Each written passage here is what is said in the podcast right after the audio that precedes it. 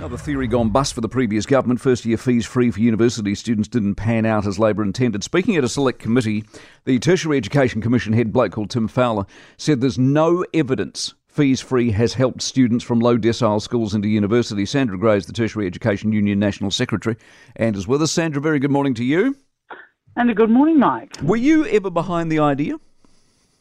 We have always supported the idea that students shouldn't have to pay to study at all and that actually education is something we should support.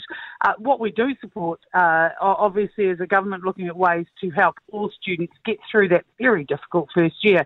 Maybe fees freeze wasn't it for uh, those students, but we need to do something. And what about sure. the business of this current government who are going to do it at the end by way of incentive? Will that make any difference at all, do you think?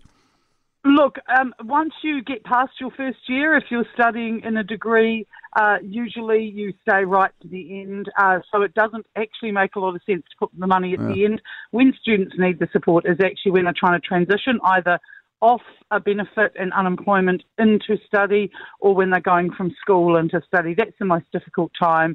And look, if we want skilled workers, if we want a really skilled workforce, we need to figure out how to get people into study and keep them in in that first year. Do you th- see? I, I, can't remember the guy. Uh, I interview him often, and that's my fault. But he's from the university, head of the universities. He says uh, that you're either on a path to university or you aren't.